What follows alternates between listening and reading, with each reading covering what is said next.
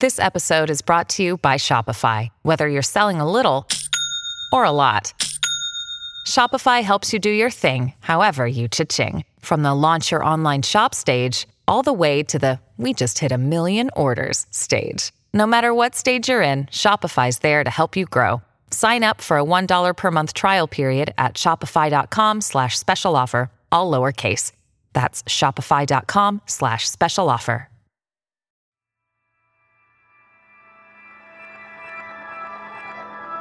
Emons Record.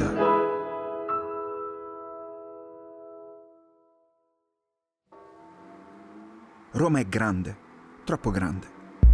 C'è chi ci vive da tanti anni o magari da tutta la vita e non l'ha mai vista tutta e si perde gli spunti, le idee, gli stimoli che nascono magari a pochi chilometri da casa sua.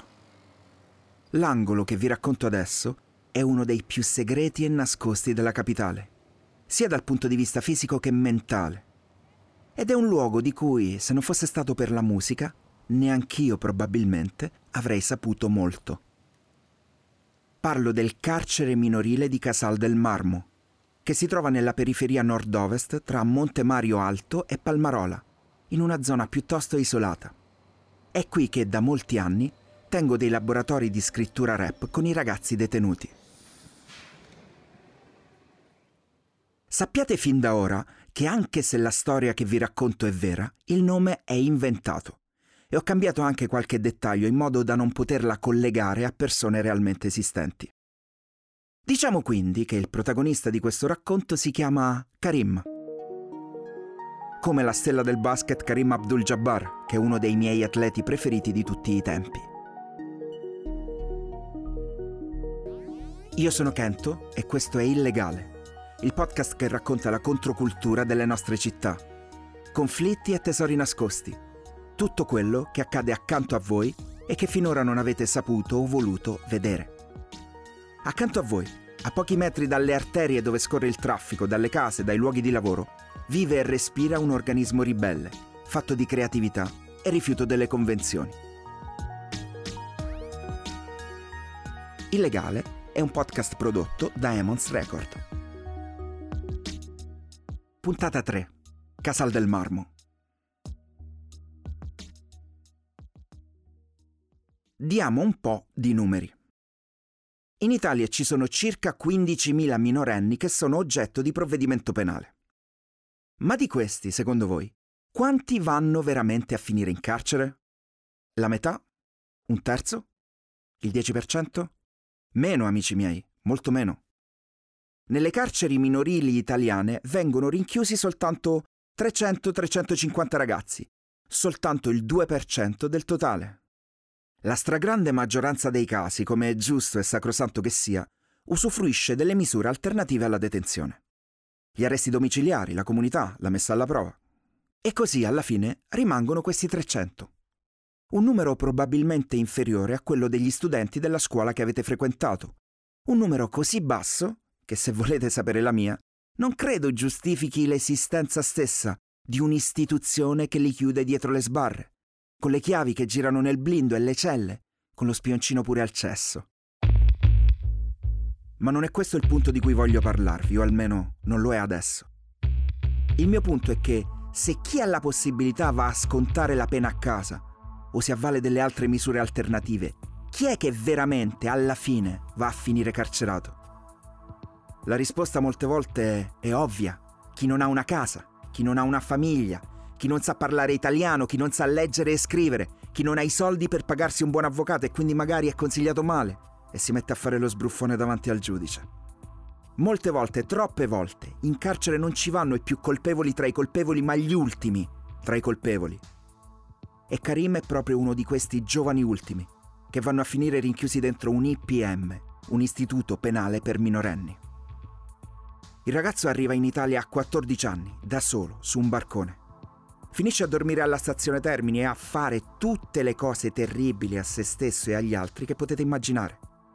Si droga, spaccia, fa le rapine, si prostituisce nei cessi pubblici. Passa un po' di tempo, viene arrestato e ovviamente condannato per tutto il cumulo dei reati che ha commesso. La prima volta che dorme con un tetto sopra la testa in Italia, quel tetto appartiene al carcere minorile di Casal del Marmo. Lo incontro lì dentro che è un ragazzo silenzioso ma sorridente, che ha già imparato a sfogare la sua creatività su un foglio di carta. È alto, ma un po' ingobbito. Forse è la timidezza. Ma mano a mano che si mette a fare rap, inizia a fare anche palestra e quindi si irrobustisce allo stesso tempo sulle spalle e nella penna. E infatti lo iscriviamo a un concorso e vince subito il secondo premio anche se lui un po' borbotta, perché non è contento dei suoi testi e dice di poter fare di meglio. È sempre presente quando si scrive e si registra. Lavora sulle rime con pazienza e amore che raramente ho visto, anche tra i rapper professionisti. Quando lo incontro sono i primi di settembre, fa molto caldo. Eppure il ragazzo porta le maniche lunghe. Questo per chi ha frequentato quegli ambienti probabilmente vuol dire una cosa. Si taglia le braccia e non vuol far vedere i segni del suo autolesionismo. E infatti nello spazio un po' scoperto subito dietro i polsi, vedo iniziare i solchi paralleli di cicatrici lunghe 7 o 8 centimetri, perfettamente allineate. Lo sguardo mi si sposta immediatamente verso le scarpe. Fortunatamente hanno i lacci. Se gli fossero stati tolti significherebbe che viene considerato a rischio suicidio. Tipicamente a quel punto gli vengono tolte anche le lenzuola di stoffa, sostituite con altre di una specie di carta alle quali, ovviamente, non ci si può appendere dal collo. Quanto autolesionismo ho visto in carcere. Ragazzi che si cuciono la bocca, gli occhi ragazzi che si fanno delle cose tremende alle parti intime, o spaccano i neon e ne mangiano i pezzetti, o più semplicemente ingoiano le batterie dei telecomandi. No, sono convinto che Karim non arriverà mai a questo punto. Una cosa che mi fa inevitabilmente sorridere è che ha sempre i capelli sistemati a puntino. Perfetti.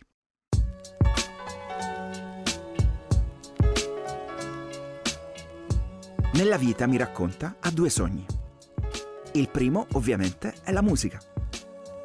Il sogno di scorta, quello che sente più realistico, è entrare a bottega da un vecchio barbiere, che lo prenda a benvolere e gli insegni il mestiere.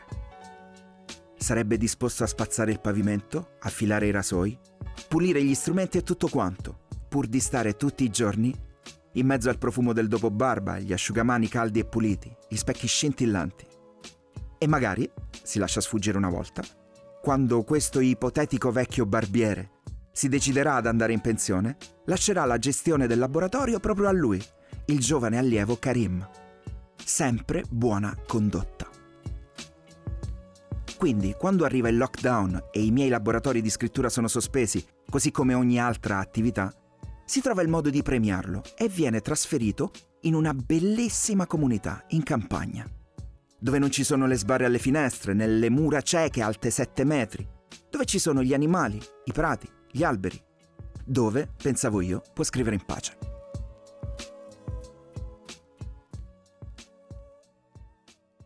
Vi ricordate che cosa è successo nelle carceri italiane durante il lockdown?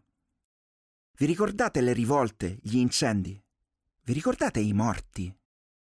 Il bollettino dice 13 decessi in poche ore tra le 13 dell'8 marzo 2020 e la notte dell'11. I morti di cui parlo, ovviamente, sono tutti carcerati.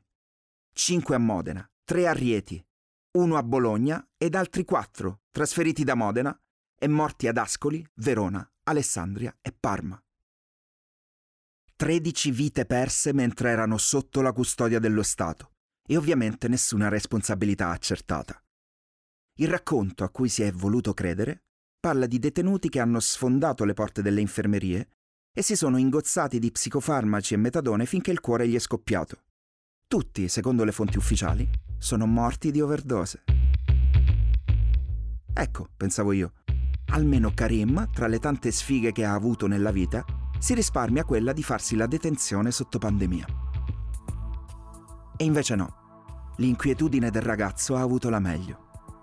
Senza soldi, senza documenti, e quando tutta Italia era ferma ha avuto la brillante idea di evadere dalla comunità e andare alla stazione più vicina, nell'attesa di un treno verso chissà dove.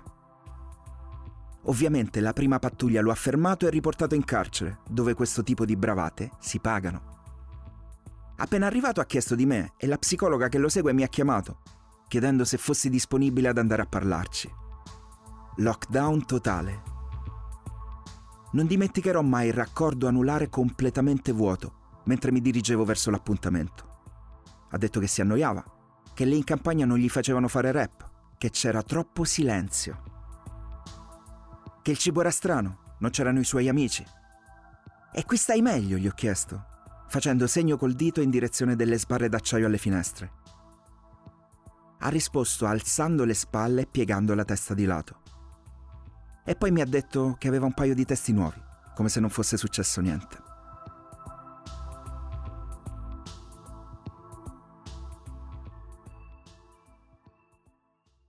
Ora, domanda per voi. Che cosa succede quando ragazzi come Karim finiscono di scontare la loro pena? Qual è il destino dei giovani invisibili, degli ultimi adolescenti? Dormire in stazione? Prostituirsi a 15 o 16 anni? Perché se un ragazzo è finito a 15 o 16 anni, tanto vale, tanto vale sparargli un colpo in testa, non credete? Se invece pensiamo che no, un ragazzo a quell'età non solo non è finito, ma in un certo senso non è nemmeno ancora iniziato, allora il suo destino ci riguarda tutti ed è una nostra responsabilità collettiva, sociale, comunitaria.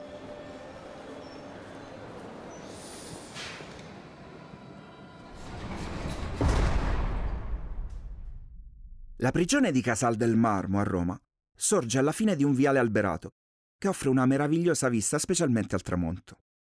È una struttura relativamente moderna, risalente agli anni 60, e rispetto ad altri penitenziari italiani è decisamente meno oppressivo e minaccioso.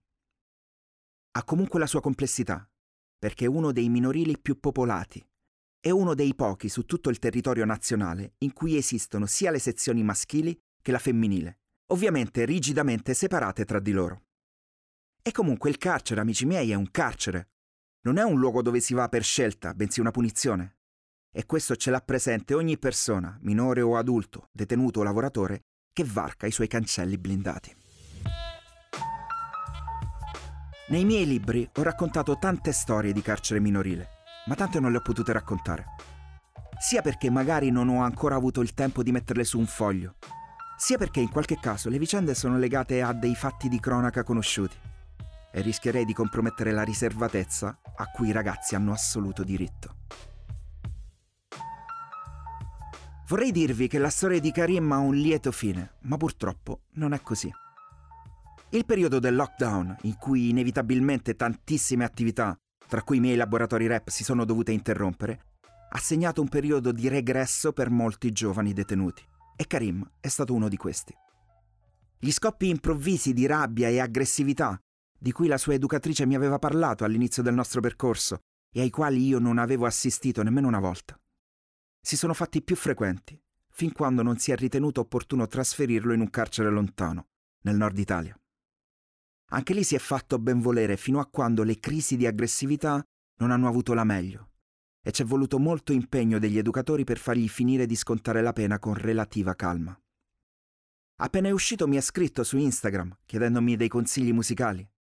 Era diventato maggiorenne solo da qualche giorno. Gli ho risposto, ma non lo ha mai visualizzato.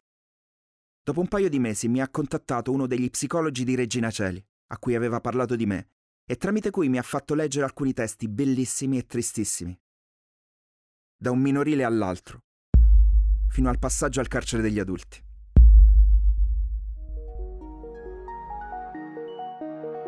Vorrei credere che per lui non sia ancora finita oggi che non ha nemmeno vent'anni. Vorrei, ma non so se posso.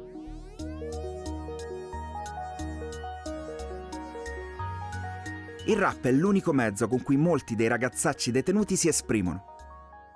In cui parlano di amore, di disagio, di sogni e di cazzate. In un mondo in cui tutti sembrano avere qualcosa da dire a questi ragazzi, facciamo qualcosa che fanno veramente in pochi. Ascoltiamoli. Questa era l'ultima puntata dedicata a Roma. E da Casal del Marmo andremo a nord, dove il Po incontra la Dora. Avete ascoltato Illegale di Francesco Kento Carlo, un podcast prodotto da Emons Record. Regia Caterina Bocchetti e Maria Saracino. Studio di registrazione LRS Recording Studio, Roma. Supervisione editoriale Caterina Bocchetti, Paolo Girella e Maria Saracino. Montaggio e post-produzione Fiammetta Castagnini, sigla di Matt Simon. Ti è piaciuto questo podcast? Ascolta anche Il Dio che danza di Paolo Pecere e Tutto fumo di Antonella Soldo. Scopri i podcast prodotti da Emons Record sul nostro sito www.emonsedizioni.it nella sezione dedicata e su tutti i portali gratuiti di podcast.